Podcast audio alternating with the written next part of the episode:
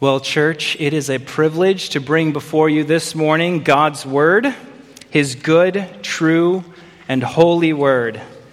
Those of you who were with us last Sunday after the worship service heard the announcement that this summer I will be on sabbatical. So, in just a few weeks, I will get to take that break from ministry, which means that this is my last sermon, and I hope to make it a good one so you don't change your mind about having me back. No, I'm just kidding. The girls and Kate and I are very much looking forward to the time together, and we're so grateful to Cornerstone for this opportunity to take this break this summer. We'll be here for about half the time and gone for about half the time.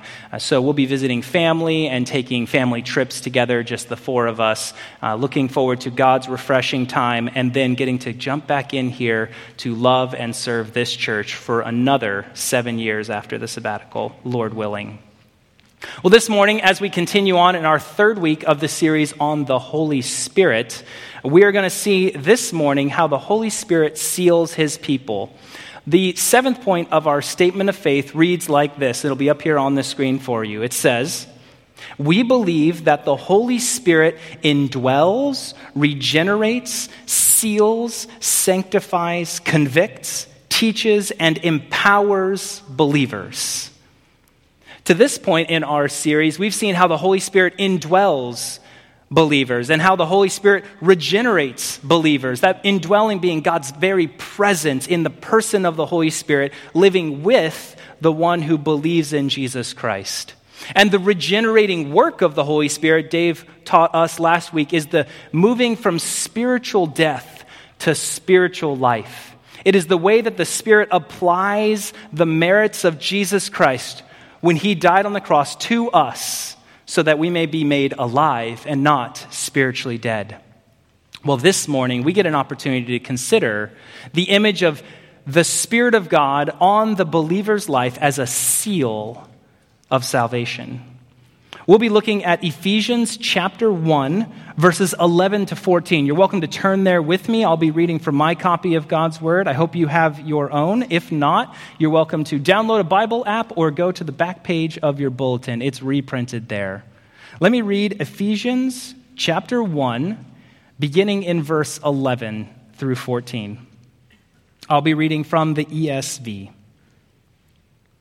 In him, that is in Jesus, in him we have obtained an inheritance, having been predestined according to the purpose of him who works all things according to the counsel of his will, so that we who were the first to hope in Christ might be to the praise of his glory.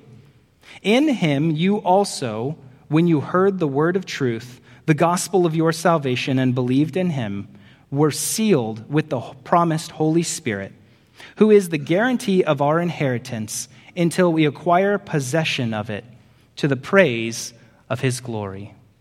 Let us pray. Our Father in heaven, we have heard your good word, and we confess this morning that your word is true. Your word brings life. Your word guides your people. And so I ask that this morning your word may exalt your Son. That by thinking on the person of your Son and the person of your Spirit and what you, our Father, have done for us, we would see the beauty of you, our triune God. Lord, help us to think clearly about the Spirit. And I ask that in the next hour, next 45 minutes we have together, that you would make me decrease and cause us, cause yourself to increase. I ask in Jesus' name, amen. So, if we're going to be considering the sealing of the Holy Spirit, we'll be looking at this passage, but others as well.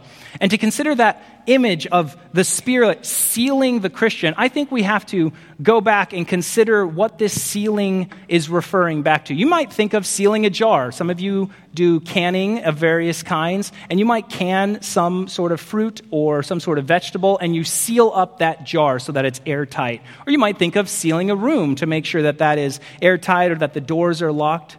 In, an, in the ancient world, there was a form of sealing, whether it by wax or clay by which a document would be sealed. You probably know this. These days, we don't particularly use seals a whole lot, unless, of course, it's some sort of decoration or kids item, right? This is a, a decorative element that you might put on some sort of a document.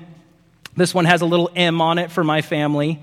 Uh, this may be something that children play with, or it might be something that you put on the backside of a letter so that it looks really nice. But in the ancient world, this served a function for that society, and that was to verify who this came from and to secure the contents of what was inside of it. For a king or a ruler of some sort could take his crest. Perhaps it was something like this that he plunged into the clay, if it was ancient, or if it's a little more recent, but still ancient, wax. And he would stamp his stamp on that, and you could see that was his seal. It might have been on his ring, and you've seen pressed in. That is his mark to show that it is a verification of his authorship. Likewise, it might be rolled up like this is, or put into an envelope or another kind of document, and then sealed up so that there's no tampering with this document. If there was any tampering, it would be pretty clear to anyone who received it that this had been opened up. This is a picture of what we can think of and the image that Paul picks up on when he considers the sealing of the Holy Spirit. Specifically, we're going to look at two things that the sealing of the Spirit does for the believer. The first one is the sealing of the Holy Spirit, or the sealing with the Holy Spirit, as our passage says, is a verification of our relationship with God. Much like the seal holds the image of the crest of the person that created it, so too does this verify our relationship with God. Secondly, it is a mark of our security from God. Just as this would seal up the document and prevent it from tampering so that anyone who tried to do it, they would be known and found out, so too does the Spirit, when He seals the Christian, secures us from the Lord, secures us uh, in our salvation that God has provided to us. So the first one is a verification of our relationship with God, and the second aspect of sealing is a mark of our security from God. Let us consider that first one, the verification that when you're stamped with this seal, the Spirit is saying, This one belongs to my Father. This one belongs to the Father. We see in our text here, it begins, In him, in Jesus, you have obtained an inheritance. Now, we won't get into this inheritance right now, but anyone who is in Christ has this inheritance. How has this inheritance come? It's come for having been predestined according to the purpose of Him who works all things according to the counsel of His will. So, who is this working according to the counsel of His will? We might say this is God. God is working all things according to the counsel of His will. And He has predestined all those who are in Christ. From last week, we could consider the concept of the Spirit regenerating the heart, right? Dave taught us how all people are born enslaved to sin, going about our days hating and being hated. And yet, when the Spirit of God comes and regenerates the human heart, he takes what is spiritually dead and he transforms it into something that's spiritually alive. That no longer goes around hating and being hated, but can go around blessing and being blessed by others. So, too, when we think about what is God doing when he seals us and verifies this relationship. It is through this regenerating work that the Spirit marks us with his indwelling presence. You see, our passage speaks to its ancient origins of what is this regenerating work? Where did it begin? The passage says it began before time itself. God predestined, other passage will tell us, before the foundations of the very world. Those who were Jesus's were destined for that. This is an ancient origin that comes from God Himself. For the, it says here that God predestined according to His will and His purposes. You see, this is a wonderful and beautiful truth because what it means for you is that before you ever existed, before anything was ever created, God knew you. And if you are in Christ, it means that God wants you. of no merit of your own. You've done nothing to earn it or deserve it. Yet God says, I want this one. He's mine. She will be mine. Brought into a beautiful relationship with God through the regenerating work of the Holy Spirit so that we can be in a loving relationship with God, not a condemning relationship before the Lord breathed new life into us. Much like Adam, when God formed him from the dust of the earth and God breathed life into Adam so that he took on life and not just form, so too does the Spirit breathe life into the Christian so that we might be made new. This is why we sang that song, All Glory Belongs to Christ. For there's no work in ourselves where we decided to do something and therefore God's like, yeah, I think they've earned me having them as my child. No, the passage says, those whom he predestined, having predestined us for himself, bringing us into relationship with himself, he then, by that same work, seals us. Look at the relationship between verse 11 and verse 13. I'm going to read them back to back, and hopefully it ties these things together for you. It says, In him, in Christ, we have obtained an inheritance. Now, jump to verse 13. What else happened? We obtained an inheritance, but also in verse 13, in him, in Christ, you also, when you heard the word of truth, the gospel of salvation, believed in him, you were sealed with the promised Holy Spirit. You see, anyone who is in Christ is in because they've been predestined to be so. And anyone who is in Christ has been sealed with the promised Holy Spirit. So we see this seal, the mark upon the life of the Christian with the Holy Spirit, is that we would be a, he would be a verification of our relationship with God. That God had chose us out of the world. Romans chapter 8 says it this way. For you did not receive the spirit of slavery to go back into fear but you received the spirit of adoption as sons, by which we cry, Abba, Father. The Spirit Himself bears, bears witness with our spirit that we are children of God. And if children, then heirs, heirs of God and fellow heirs with Christ. If you take Ephesians chapter 1 and Romans chapter 8, let's marry them together here. Ephesians chapter 1 tells us that anyone who is in Christ is sealed with the Spirit. And Romans chapter 8 says, Those who are in Christ have the Spirit of God indwelling them, by which we cry, Abba, Father. And our spirits testify with the Holy Spirit that we are children of God. So then, what is this seal with the Holy Spirit? It is the Spirit Himself living within the life of a Christian. How do I know that I'm sealed with the Spirit? Well, does the Spirit dwell within you? For it is the presence of the Spirit in the life of a Christian which seals them. He is the seal upon their lives. Or just said differently, Christians are sealed with the Holy Spirit through the indwelling of the Holy Spirit.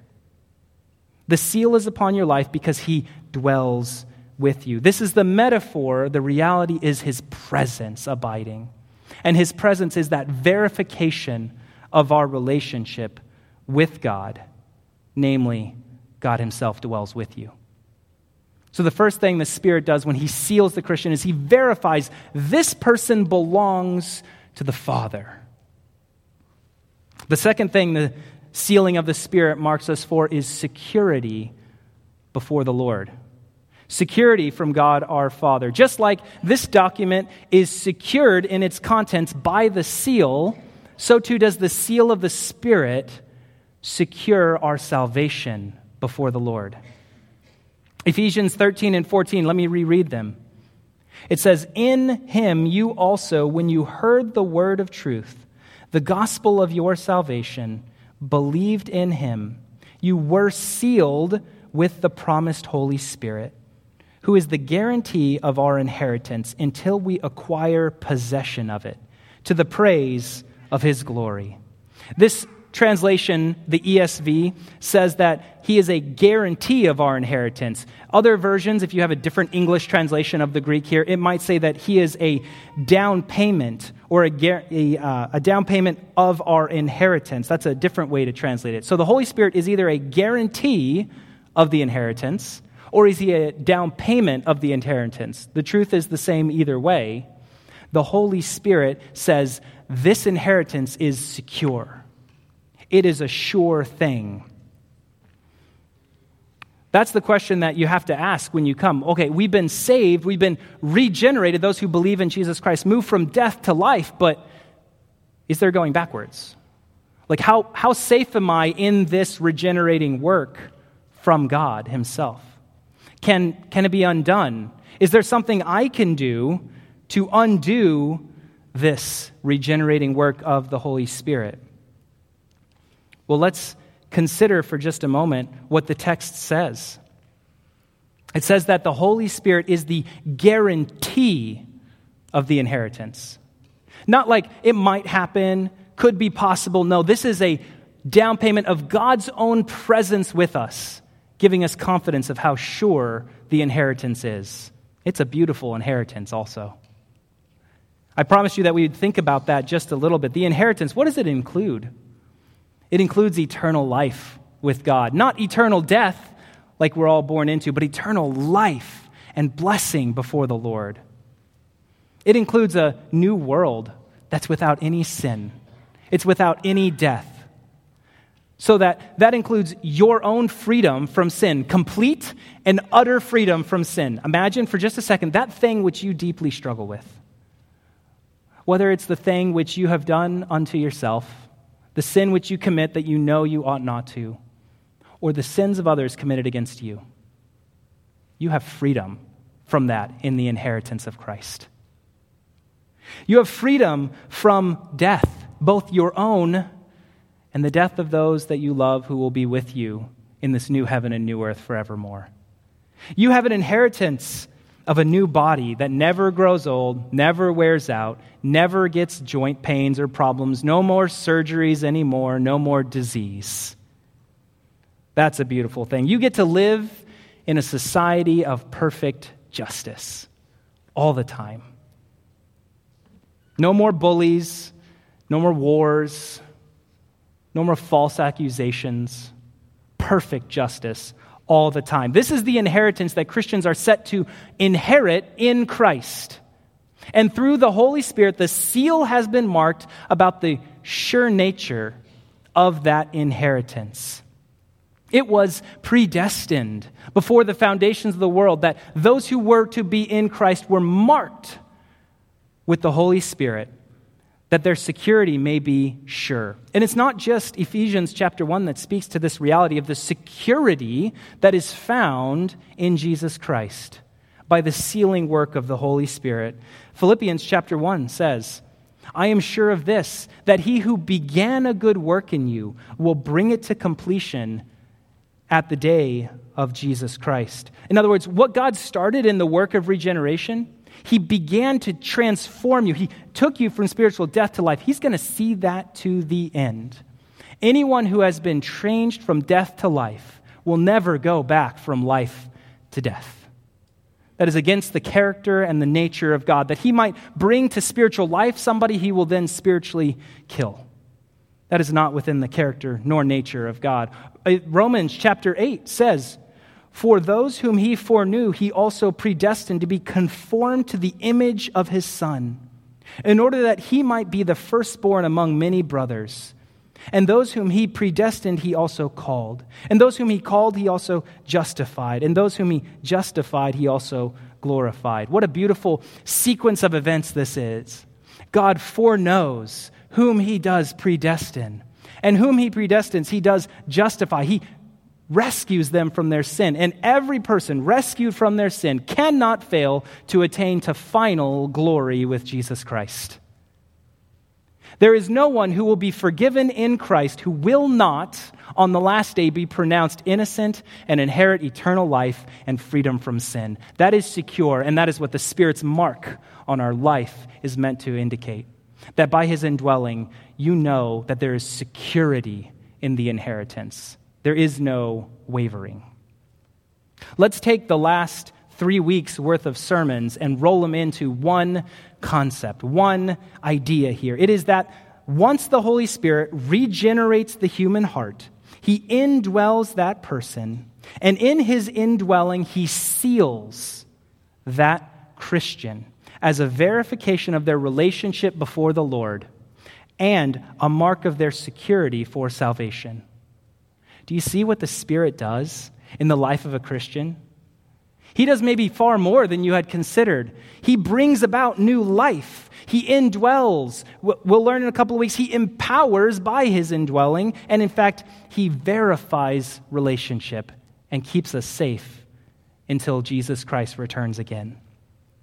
This is what a beautiful thing the Spirit does in sealing us. What a metaphor that Paul brings about for us by saying, The seal set upon you is a verification and a mark of your security. I hope that brings you deep encouragement this morning. Not nail biting anxiety as to whether or not I might lose this salvation or I wonder if this relationship will last. No, the Spirit has been placed in your life as verification and security for anyone who believes in Jesus Christ, who's been brought from death to life.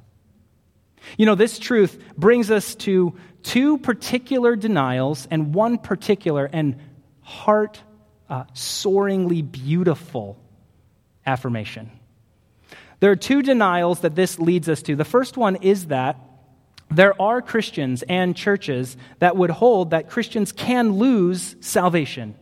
I believe this teaching of the sealing of the Spirit is contrary to that from God's Word. In the 1730s, a theologian and evangelist named John Wesley was preaching and teaching in England. He taught many different things regarding salvation and about the work of the Holy Spirit. One of those teachings from him was the possibility of a loss of salvation. Wesley's teachings began to be taught by others and it eventually became known as Wesleyan Arminianism. And this has become part of several different kinds of churches that are, in fact, even right in our area Protestant churches. Uh, Wesleyan churches are this way. Methodist churches hold to this theology, as well as Nazarene churches. And while this teaching is not inherently outside and contrary to the gospel, I'd say it's, it's very close to teetering on the edge that a Christian might lose their salvation. Let me just read from the Church of the Nazarene statement of faith what they have to say regarding this. They say, We believe that all persons may fall from grace and apostatize, and unless they repent of their sins, be hopelessly and eternally lost. lost. In other words, it is possible for one who has received the grace of God to fall from that grace, or what has been made spiritually alive to be made spiritually dead once more. And again, this is not inherently contrary to the gospel, for they proclaim salvation, and Wesley's teaching salvation by grace through faith. I dare say it is right on the edge, teetering there at the edge. If we want to connect it to that concept of regeneration, it is that God makes alive, and he who is made alive is alive forevermore. So, this sealing with the Holy Spirit, the mark on your life of the security of your salvation, I believe leads us to deny that a Christian can lose that salvation. Second denial that it brings us to is also courtesy of John Wesley, who was a good man, pious man, though I think ill taught in some of these areas. Uh, it is the second denial, which is a Christian does not have the full measure of the Holy Spirit upon conversion. Rather, they need a second experience of the Holy Spirit in order to live a victorious life over sin. This is a doctrine or a theology called higher life theology. That a Christian doesn't have the fullness of the Holy Spirit to begin with, that he's not fully indwelt by the Holy Spirit. This is taught in Wesleyan, Methodist, Nazarene, but also Pentecostal churches as well. I'll read once more from the statement of faith from the Church of the Nazarene, where they say, we believe that, the, that entire sanctification is an act of God subsequent to regeneration. So we've got saved by the Spirit, changed, but there's something else that needs to happen. That's this entire sanctification, by which believers are made free from original sin and brought into a state of entire devotement to God, and the holy obedience of love made perfect. How is this to happen? Is the question. They answer that in the next sentence. It is brought by the baptism with an infilling of the Holy Spirit and the indwelling presence of the Holy Spirit, empowering the believer to life and service. What's being said here is that there are two classes of Christian there's the lower and the higher. The lower class, they have forgiveness of sins, but not the indwelling of the Spirit, which Dave taught us two weeks ago is not true. The higher class of Christian has, yes, forgiveness, but also the indwelling power of the Holy Spirit to overcome sin, so that the lower class of Christian might wait around hoping for the day that they may receive the Spirit and have victory over sin in so many areas of their life. And the higher class experiencing that kind of victory. This is why our statement of faith explicitly, I think, rejects this. That in the sealing of the Spirit and in the indwelling of the Spirit, we have all the Holy Spirit you will ever need. That the Spirit is given to you in full measure. And in fact, Ephesians points us in that very direction where it says, In Christ, you also, those of you who believed, you were sealed with the promised Holy Spirit. You were sealed. Not maybe you'll be sealed in the future. There's not a, I hope you have a second experience of the Spirit. No, you were sealed for all who believe in Jesus Christ. This does, in fact, lead us to one beautiful affirmation. And the beautiful affirmation is this Our sealing with the Holy Spirit means that for all who are sealed, who have believed in Jesus Christ and have the mark of the indwelling Spirit on them, they are in a covenant relationship with God that cannot be revoked. Cannot be revoked. The Holy Spirit verifies our relationship and marks us out for security. That's why when we sing in just a minute the song, He Will Hold Me Fast, it is pointing to this beautiful truth. Just listen to the first verse. When I fear my faith will fail, Christ will hold me fast. When the tempter would prevail, he will hold me fast. I could never keep my hold through life's fearful path for my love is often cold. He must hold me fast. And in fact, He does. He does hold you fast. When you fear your faith is weak and frail, He holds you fast. When you think the temptations of this life will prevail over you, He will hold you fast. When the trials and tribulations of this world seek to make you doubt His goodness, He will hold you fast. For the Spirit of God, if He dwells within you, has marked you for a secure future. He will hold you fast. So take courage, my brothers and my sisters in Christ. This is not the might of your future, this is the certainty of your future. It is not by the strength of your faith which you will be held blameless on the last day, but is rather by the strength of your God. It is in the predestining work of God Almighty who chose you before the foundations of the world. It is the work of Jesus Christ on the cross and in his resurrection. It is by the indwelling, regenerating, sealing work of the Holy Spirit that you will be kept blameless until Jesus Christ returns. And when he returns in glory, he will take you for his own possession, that you might attain to the fullness of the inheritance that is in Jesus Christ. And until that day, the Holy Spirit is upon you a mark, sealing you off, so that when the threats and the lies and the, uh, the, the false accusations of the enemy come against you, you can say with Christ, with the Spirit, no. The Spirit screams against your threats, Satan. He screams against your false accusations that this one, this person, is Christ's, and that Christ will have them to the end. You are secure in your relationship with God. He will hold you fast. Let us pray.